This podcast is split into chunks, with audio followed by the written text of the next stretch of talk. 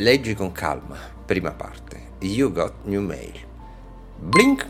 Il pallino con il numeretto si illuminò all'improvviso sulla barra del dock. Voleva dire c'è posta per te. Peccato che non dicesse da chi veniva. Oscar era uscito di casa da pochi minuti e sicuramente non era una sua mail. Elena pensava che si fosse comportato davvero male. È pur vero che lei gli aveva risposto rudemente, ma con il periodo incasinato che stavano attraversando, dei modi bruschi di tanto in tanto erano passabili. Chissà dove era andato, era partito come una furia con il furgone per fare non si sa bene cosa, anche perché uscire a mezzogiorno e mezzo per dei servizi sembrava quantomeno una baggianata. Stavano per chiudere tutti i negozi e gli uffici.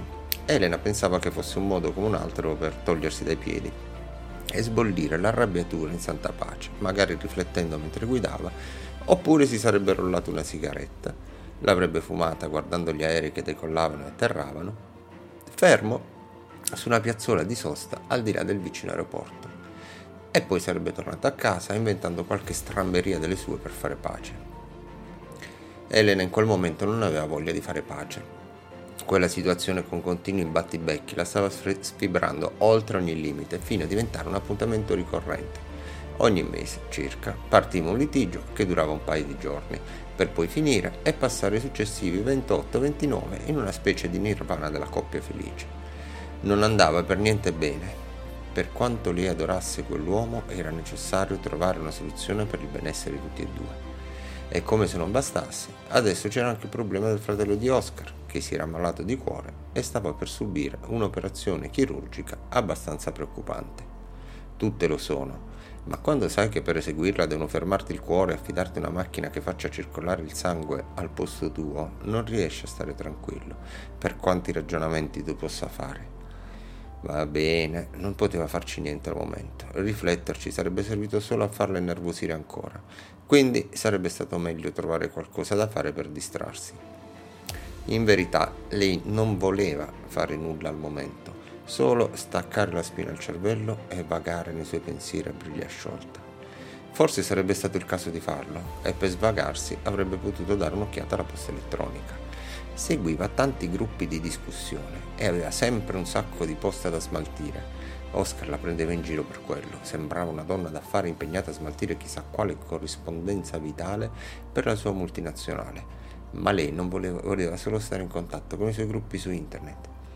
Una veloce pressione dei tasti la portò immediatamente al programma di posta elettronica, chiamato, con feroce fantasia del produttore, Mail. I numeretti di fianco alle cartelline indicavano la quantità di messaggi non letti. In quella dei gruppi di discussione c'era un numero a quattro cifre e la prima era un due. Forse troppo impegno per come si sentiva in quel momento. Gettò un occhio alle altre caselle e vide che in quella della posta in entrata c'era una delle solite inviti a qualche evento in qualche città lontano da dove abitava. La casella invece in cui confluiva in automatico la posta proveniente da Oscar aveva il numero uno vicino, vuol dire che c'era un messaggio nuovo, ma ciò non le sembrava possibile.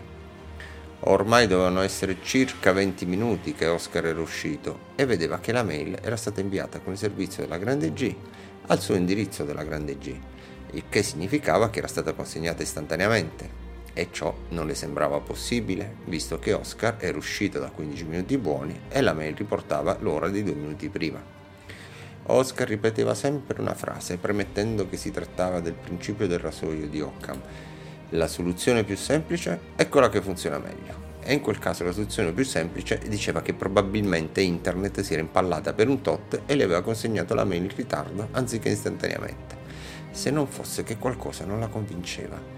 Ci fosse stato Oscar, gli avrebbe chiesto una spiegazione in merito. Lui sapeva interpretare tutte quelle scrittine strane che apparivano negli header dei messaggi di posta elettronica e gli avrebbe dato le spiegazioni anche troppo esaurienti. Quello che Elena non sapeva e che avrebbe scoperto con meraviglia dopo era che quel messaggio conteneva la spiegazione che lei cercava e molte di più.